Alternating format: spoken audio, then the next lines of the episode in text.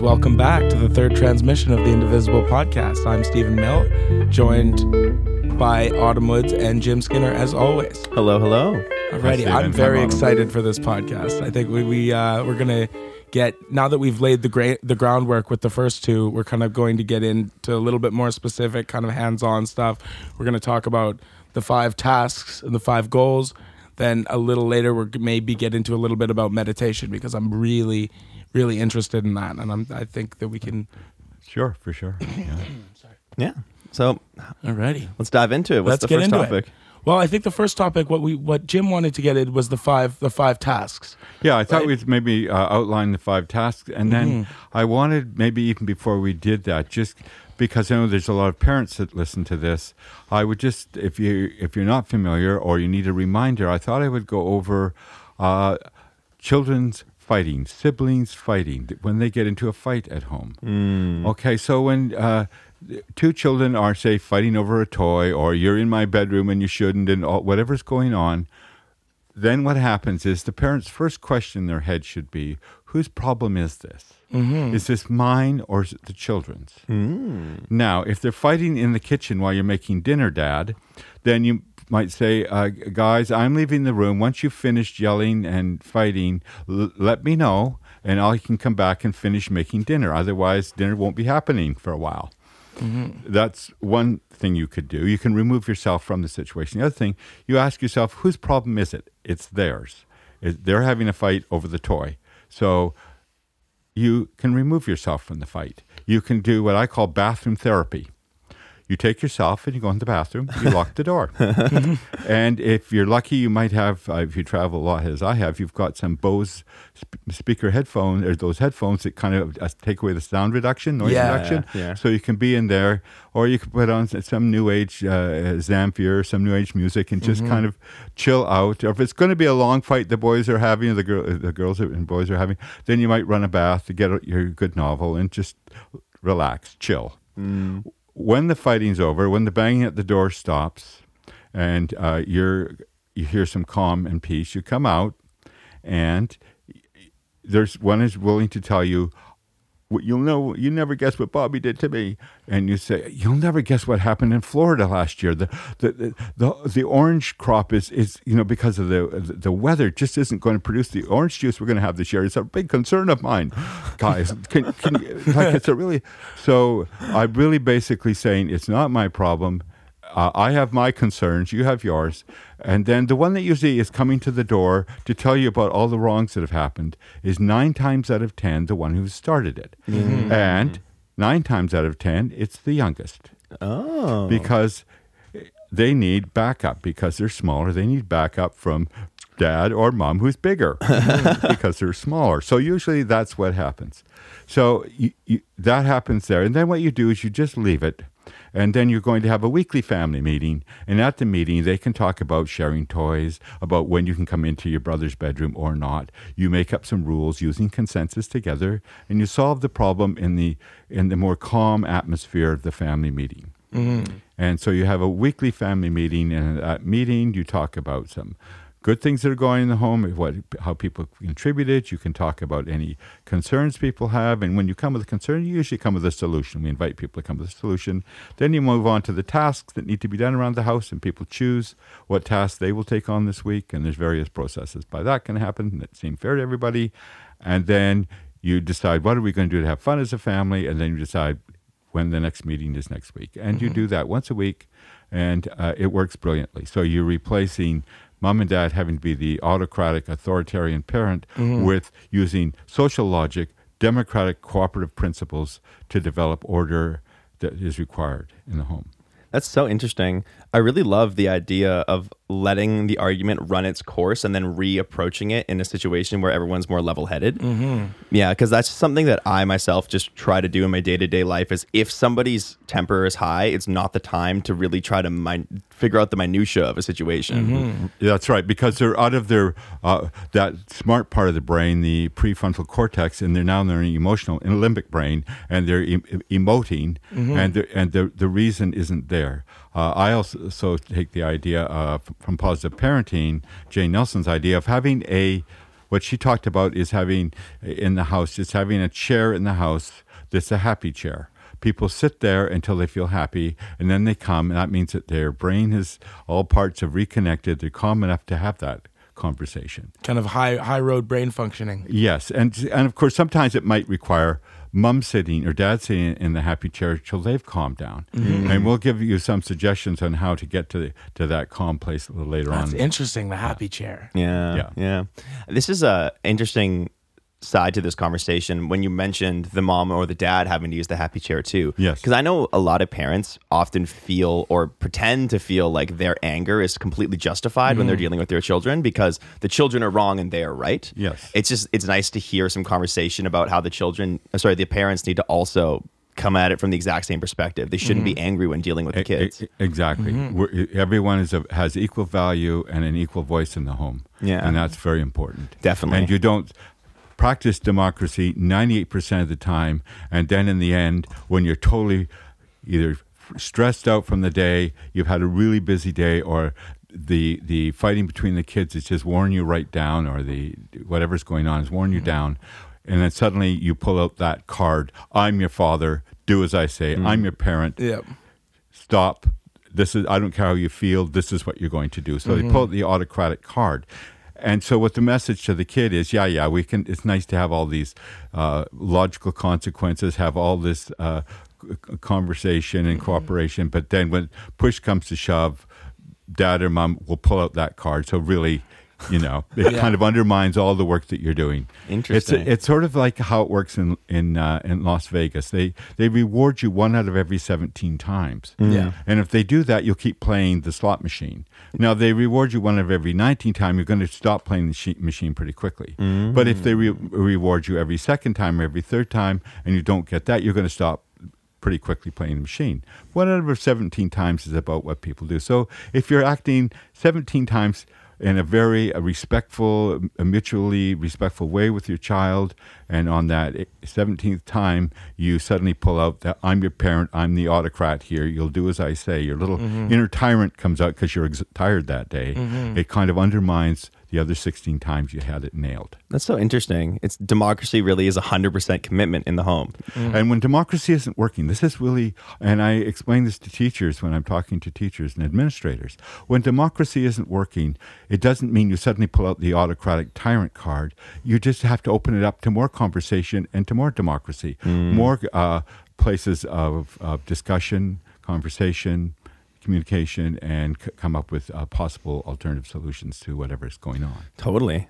I've noticed that in most relationships in my life, whenever there is an argument, I'm always the one who's saying, like, who's who's open to the idea that the more discussion we have, the more likely that this argument will work itself out. And I try really hard to always hear out the other person's thoughts. Right. Definitely. Yeah. So we get caught up in the ego issue. I'm introducing some uh, language here. Mm-hmm. The ego is what we've created in our childhood, and the whole story inside of that, which we'll talk about uh, at another future podcast. But we create this little defense thing uh, around us, and part of it is is is that sense of having the ego. And we all have met people who are on an ego trip and have a real sense of they need the power, the control, Entitlement. En- en- entitlement. All those things go on with that. But the ego is about power. And that's about taking a position. I'm right, Steve, and you are wrong. And that's and you take your position.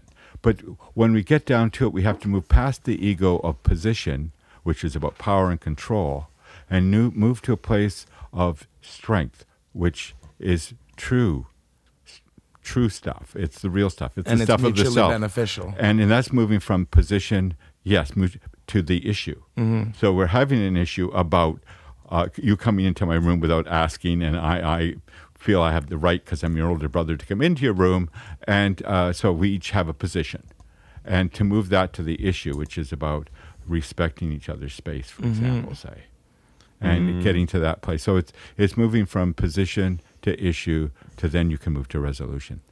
I really like that. Yeah. Huh. Yeah. Yeah, I was uh, something that I that we were talking about earlier that I, I kind of wanted to get into was the Uh-huh. five tasks. Okay, that's sure. something that's uh, that I, that's super interesting to me. Right. So the Adler uh, uh, his time has come. I really, as more I think about this, and even though I've been with Adler since my oldest son was born uh, 47 years ago, um, I and and and read Children the Challenge, which is probably the parenting book that of all of them that's probably sticks with me the most. Um, Ad, Adler's whole idea was that we come into this world with five basic tasks that we have to solve. Uh, one is friendships. No one uh, avoids these things Yeah.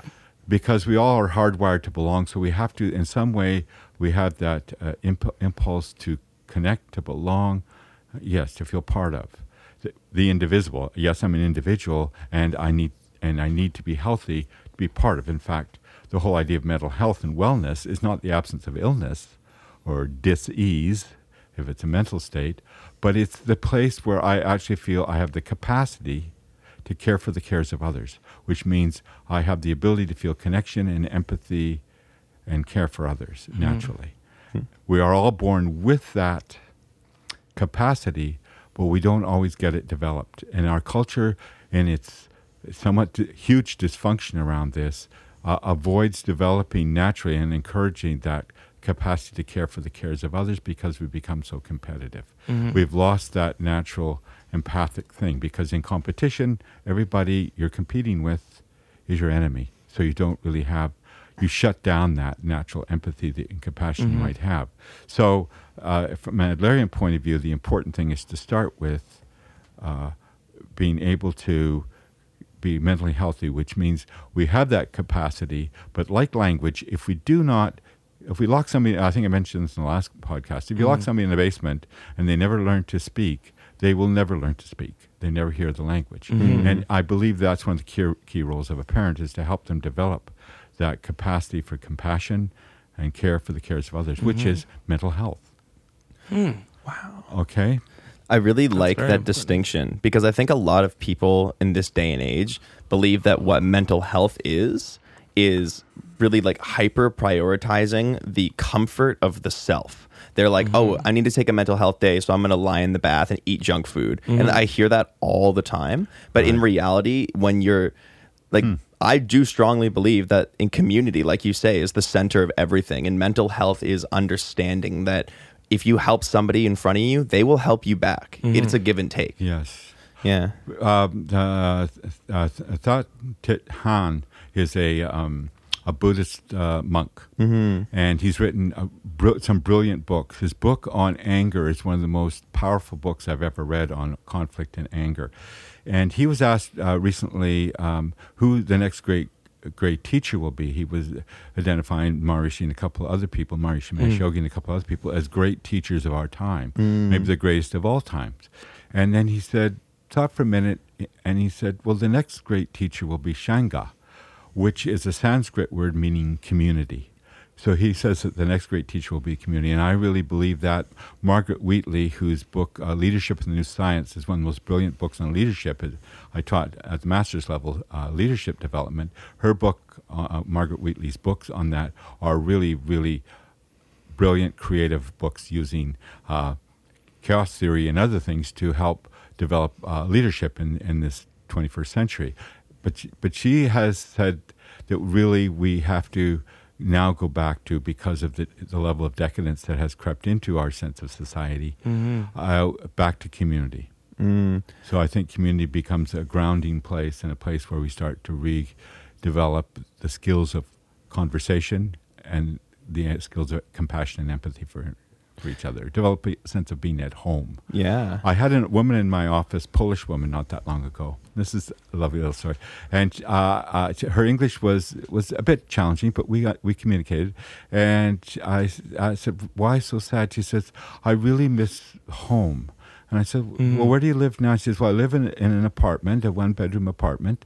And uh, I said, "It's not not your home." She said, "No, home was my village in Poland." Mm-hmm. I, it wasn't my house; it was the village. I was at home there. It was the And, community. yes, and she had stories about her home. Mm-hmm. And the stories, of course, we have. And anybody who, like myself, who's worked with indigenous people, know that the stories that they tell is how they help us understand their sense of place, Mm-hmm. the land, and home, which is very different than uh, you know a, a four by four box that we live in somewhere.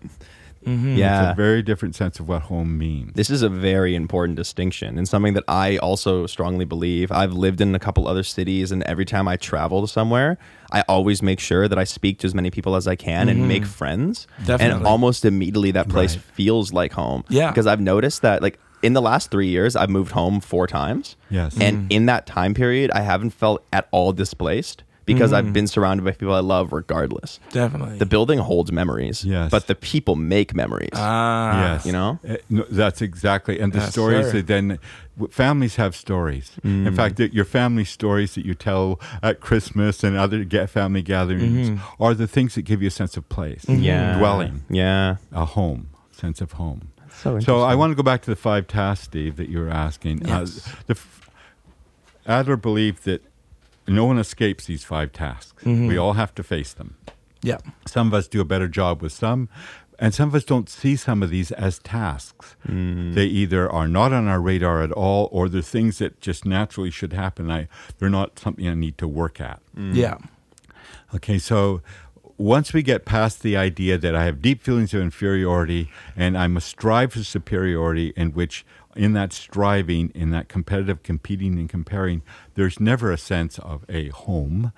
There's never a sense of us always living out that fiction. And I talked about the mm-hmm. fiction last time of as a child, we see ourselves small, insignificant, and so we make up a story about how we're going to feel significant mm-hmm. because we're little and the adults are big, and I am hardwired to belong, but I just don't. I'm too small, so I mm-hmm. make up a story. I'm going to be the smartest. I'm going to be the most athletic, the prettiest. Mm-hmm. We- and if we can't do that in a useful way, we'll choose a useless way. I will be the baddest. Mm-hmm. Uh, and if I'm the oldest, I, of course, I have to be number one, and that's a lot of pressure. If I'm second, I have to try harder, pass the first one. And there's three, then the middle one, life isn't fair. The oldest one gets away with everything. You know, mm-hmm. it gets all the accolades. The youngest one gets away with everything. They're spoiled rotten, and they don't see what little, you know, whatever that kid is. And I'm in the middle, and this isn't fair. This isn't right. I'm sandwiched between this one that gets all the accolades and this one that's a mm-hmm. spoiled little brat. And I'm in the middle. Things aren't fair. As I mentioned last time, a lot of lawyers are middle children. They- things just aren't fair. Justice is important. Anyway, so here's the five tasks. Number one, friendship. Mm-hmm. What's your satisfaction? Just if at home as you're listening, think of your friends. Think of a scale to one to seven. Seven being you have incredible satisfaction with your friendship. Mm-hmm. One, it's kind of thinned out, not so good. And when, as a male over seventy, some of my friends have passed on. They've they've they've uh, they've bundled up and moved on, uh, and left this mortal coil. Uh, others, it's just thinned out. I, w- you know, I consciously make an effort to contact them, spend time with them i as a task, as an important part of my well-being, their well-being, our well-being. So I keep that going. So friendship. Now, women. I- I'm using me as a male. Women uh, have, you know, they have a problem.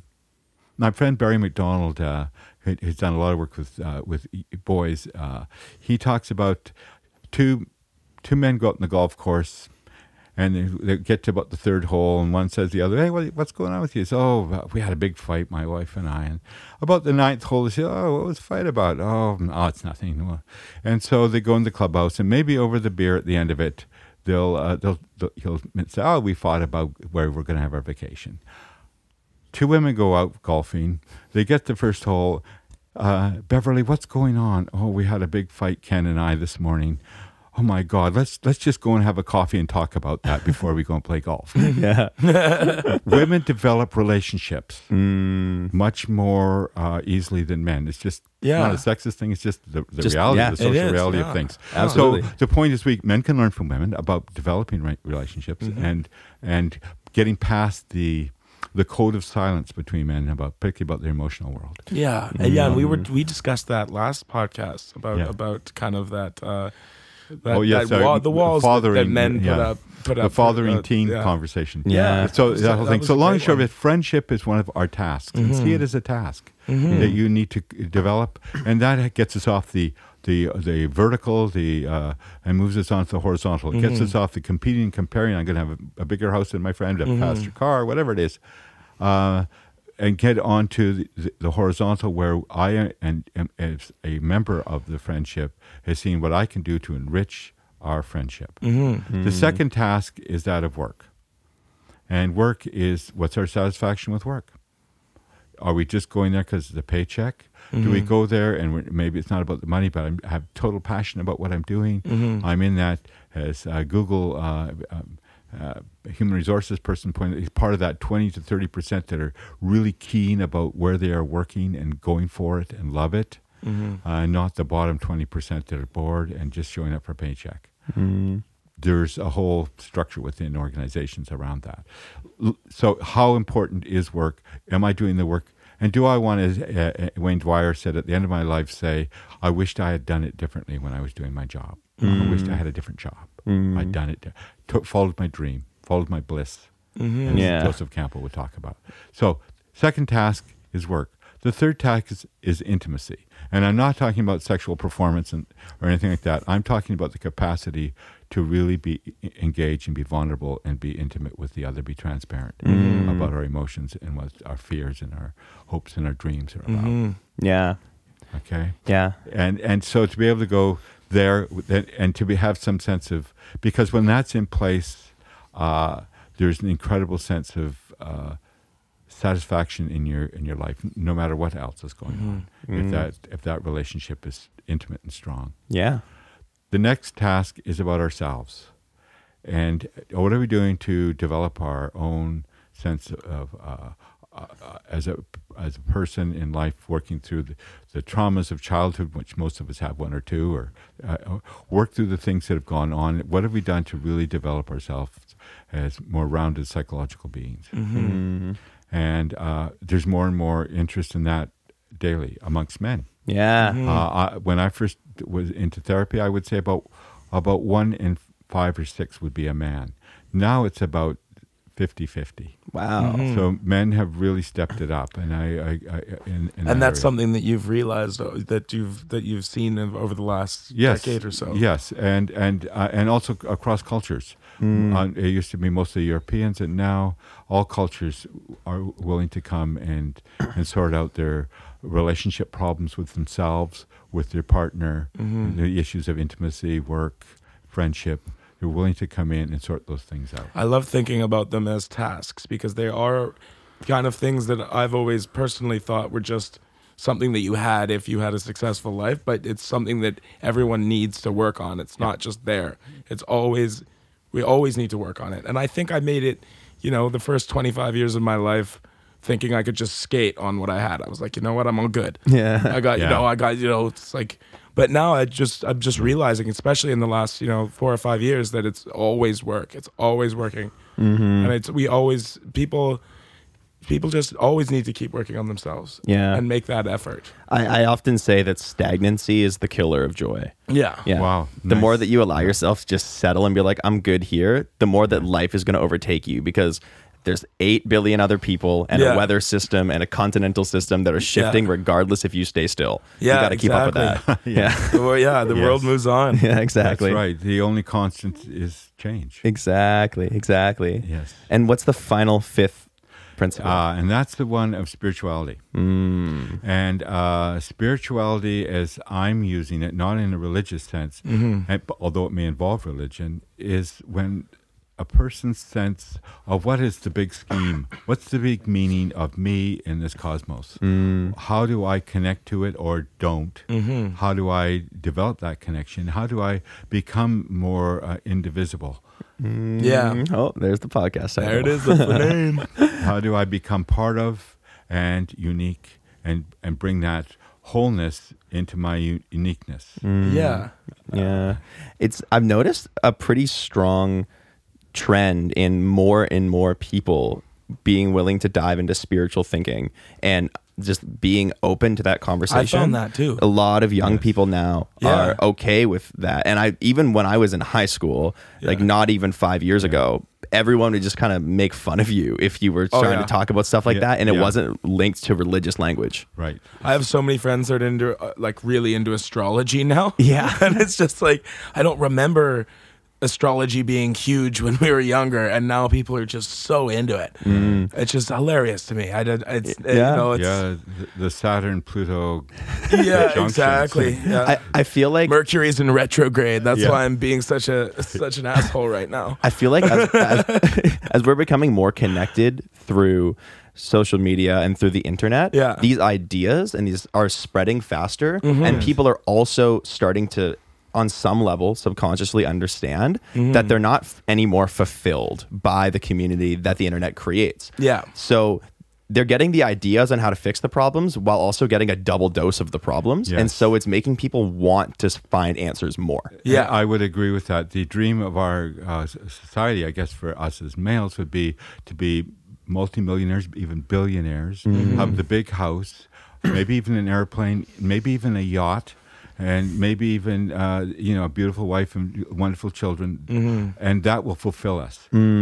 Uh, and it's somewhere niggling in the back of my mind, maybe I bought into that for a long time until, as a therapist, I've had clients who I'm just describing as clients, and they're they're they're not as happy as most people. They're depressed, anxious. Uh, Four thousand people are, are the decisions I make today affect four thousand families, for example. So, uh, and I'm saying, you know, you might be happier with a pizza stand uh, uh, somewhere and just pack it all in. And, and truth, that's probably the case. Yeah. So, what I've learned over the years is that happiness isn't out here in the extrinsic things, the big house, the clothes. It's in the intrinsic value, the intrinsic experience of well, I'll, for lack of better language, uh, that unified field, that state of uh, kingdom of heaven within, if you're a Christian, uh, uh, nirvana, if you're Buddhist, samadhi, if you're Hindu, uh, whatever that is, it's all the same place. It, it's like like happiness lies within, and the trick is how do we get there? And um, so I want to tell a little story here about my own journey. uh, Okay. All right. Uh, okay, I was uh, ADHD didn't quite get through grade 12 so i had to go well i didn't know what to do. So my father uh, and another man bought uh, a, a motel in revelstoke the columbia motor inn. I was on a train going up there and i, I was reading a book because i was interested in psychology and eastern philosophy uh, and i'm 18 and so the book was titled uh, i consulted alan watts and the book was titled psychotherapy east and west and I was sitting opposite two gentlemen, and we got into a conversation. One was a biology professor at University of Victoria, and the other gentleman was a city engineer at this in the city of Victoria, and they were off to see a fellow called Maharishi Mahesh Yogi. Ah, Maharishi. And so, uh, so I'm 18, and we got in this conversation. And when I got back to Vancouver, uh, some time later, I saw I decided to go back to a place called Surepass to get my grade 13 and catch up on the course I needed to get my grade graduation. And uh, now I was a C C plus student at best, mostly a C minus. Uh, and so uh, because of the, because of my capacity to focus. And so i went to a talk on west broadway and to be honest i was really i walked in there and most of the folks were were female uh, that were interested in that time. A lot of them were, apparently were Rosicrucians in my conversations. And then the speaker came out, gave a talk, and I thought he was clear, simple, and I thought, hmm, maybe. And I left my phone number. I got a phone call. Do I want to go to the Sylvia Hotel and learn to meditate? And so I said, my mother said, well, I'll drive you there and I'll be down in the lobby. So there's a problem, you know, you can come down. It's a problem Yeah, so this is pretty weird stuff. I'm 18. and so my mother's, uh, you know, she wasn't a helicopter parent at all, but she was Yeah. a little, mm, what's going on here? Mm. And so uh, I went there. And at that time, I was also very interested in socialist ideas because I'm 18. Yeah. What else are you? yeah, right. And We all went through a like, communist might phase. mean Yeah, further we out, you know, you know, once we all have a tractor, we'll all be happy. Yeah. and so, uh, so I, I learned to meditate, Mm. and I went. This worked right away, instantly. I walked down and everything kind of was vibrating with life that it didn't have before. And so Would uh, this have been the 70s, Jim? this was 1964. 64. Yeah. This was before anyone. I was the second person under the age, a student, who to start meditating. There's a fellow called, uh, uh, well, he's not Dr. Rob Walker. He lives in Victoria. Okay. He and I were the first two students to start meditating Really? in, in BC. Wow. And, And you uh, learned at the Sylvia, too? No, I don't think so. I think he learned in Victoria because Okay. Eileen Leroy, who taught me, lived in Victoria. Yeah. okay. And she met Maharishi because she worked as a, a reporter with the Victoria Colonist, and they did weekend kind of features, and they were going to feature Maharishi because he was staying in Victoria at that time, that day. And for the listeners who might not know who Maharishi is, can we just do a quick? Oh, uh, sure. Maharishi is known as the teacher of, of uh, Paul, Ringo, and George, uh, Yeah. uh, uh, and John, the, the, the Beatles. Yeah. Um, and he also, Mia Farrow was in at the time. Uh, Efrem Zimbalist Jr. started meditating. Uh, it went on and on from there. I could talk about all the people. Mary Tyler Moore. Uh, there was just he became the teacher of of a lot of folks. Uh, The, the Beach Boys, Mike Love, who when I became a teacher in 1970 uh, was there on the course in Humboldt and. and uh, to become, um, he was there hanging around at that time. Interesting. And he was became a meditation teacher. They went to Rishikesh. I was teaching in a place called Likely, BC at the time, so I didn't go I, because I didn't have the money to travel and take a year off. But I did the following year, and I was the first person, uh, first course in North America with Maharishi in Humboldt in uh, California, and then second part was in uh, uh, up in um, in Colorado, up in the Rockies. Uh, There's a place called Likely. Likely BC, yes, where the likelihoods hang That's out. awesome. Sometime can talk about my first year. Te- anyways, long and short Sounds of it, quaint. It's, it's John Likely. It was a mining town, and Yeah. it's quite. Anyway, long and short of it is, yes.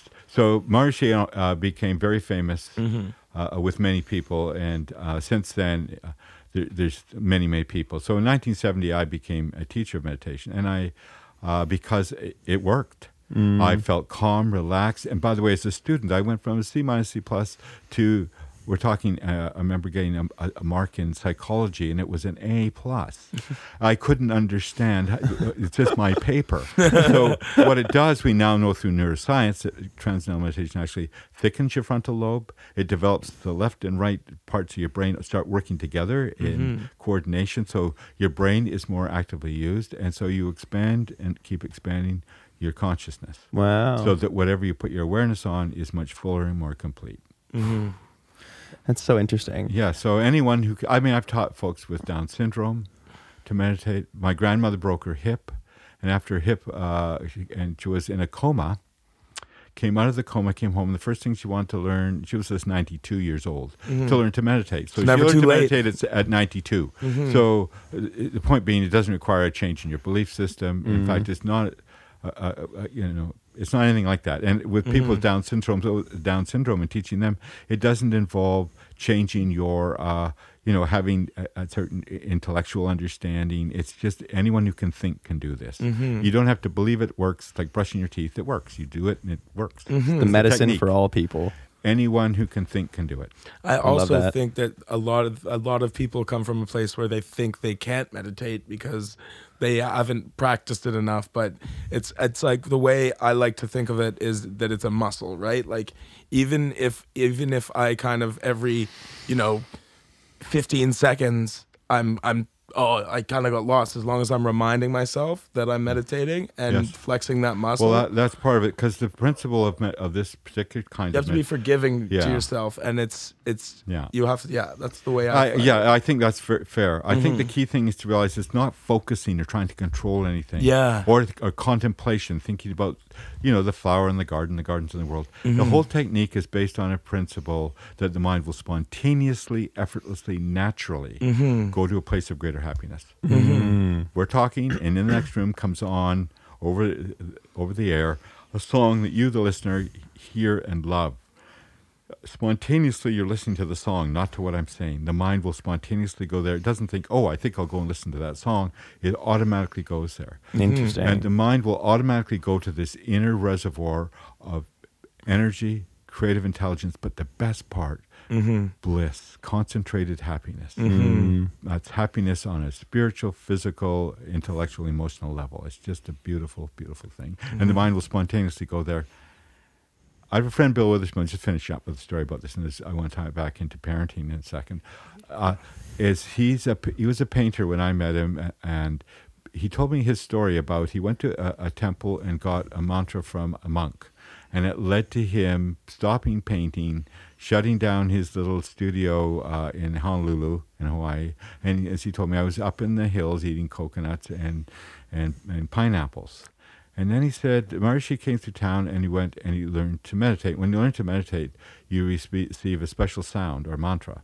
But these are for active people, not for monks. They're for active people. So he got this, and pretty soon he wanted interested in buying a paintbrush and some canvases. And before he knew, he was painting.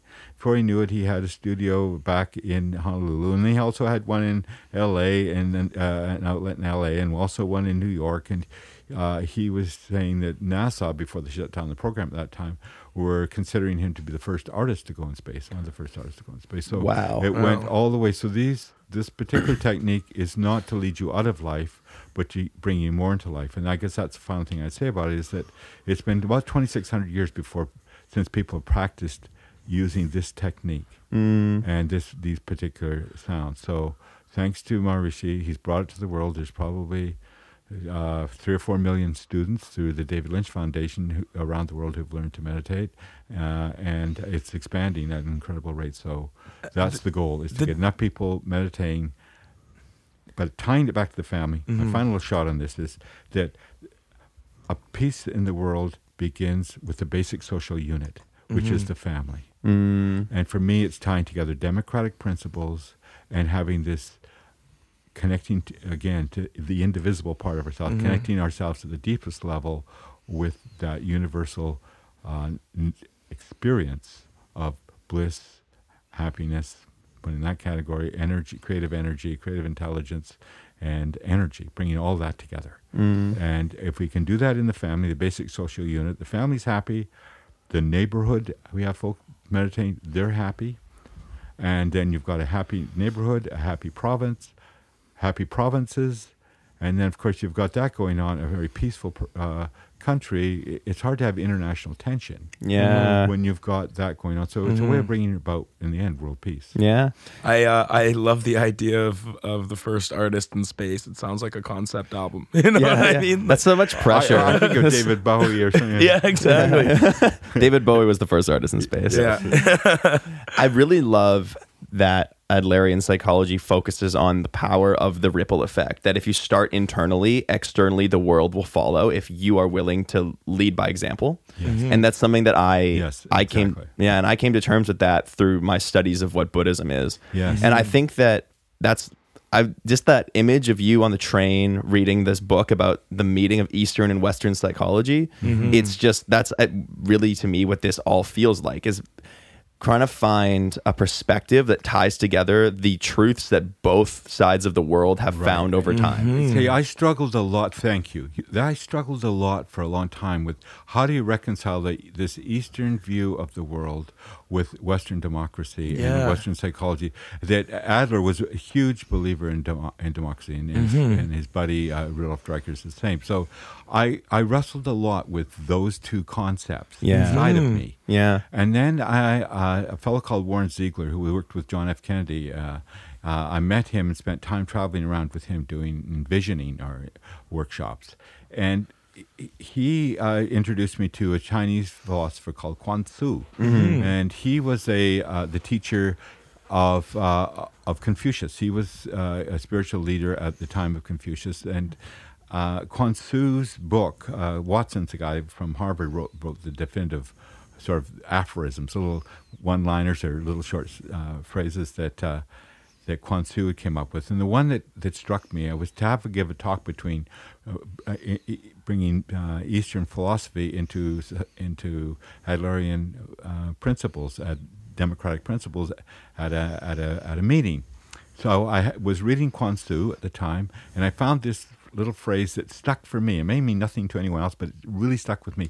And it was the phrase goes like this: if the guest arrives and the host is not home, not in home, then the guest cannot enter. But if the guest arrives and there's no hitching post, the guest cannot stay. So to me, d- democracy was like a hitching post. It was a place that allowed uh, passionate, compassionate community to be there uh, as a democratic way of, of organizing ourselves. And that being at home with ourselves, to me, is developing ourselves spiritually and being centered in our spiritual center. Wow. There's a lot of meaning in that one sentence. Yeah, there's there, there's that's There you go. That's so, very so very it brought profound. it together for Yeah. me. is Very profound. Very interesting. Uh, and and I think I think uh, moving forward into in future podcasts, I I I am looking forward to diving into to like like you what you were saying, kind of Eastern philosophy and Western thought, and kind Uh-huh. of combining kind of spirituality and science in a way that that feels comfortable. Right. Mm. Right. Yeah. Yeah, I think I think it's it's it's bringing that together. I think that uh, that there's a lot that can be learned. I, I'm I'm still a great uh, profound believer in a democratic family development. Mm-hmm. If we're going to have democratic society, we can't have autocratic homes, which is the basic social unit of our society. So on the macro level, on that level, but and what what families need are practical, useful skills to uh, to be able to create democratic character in their children, mm-hmm. Mm-hmm. developing democratic character Yeah. using not fear as a way of controlling the child, but using social logic. We, you know, is- we don't hit our brother because he's smaller and we can. Mm-hmm.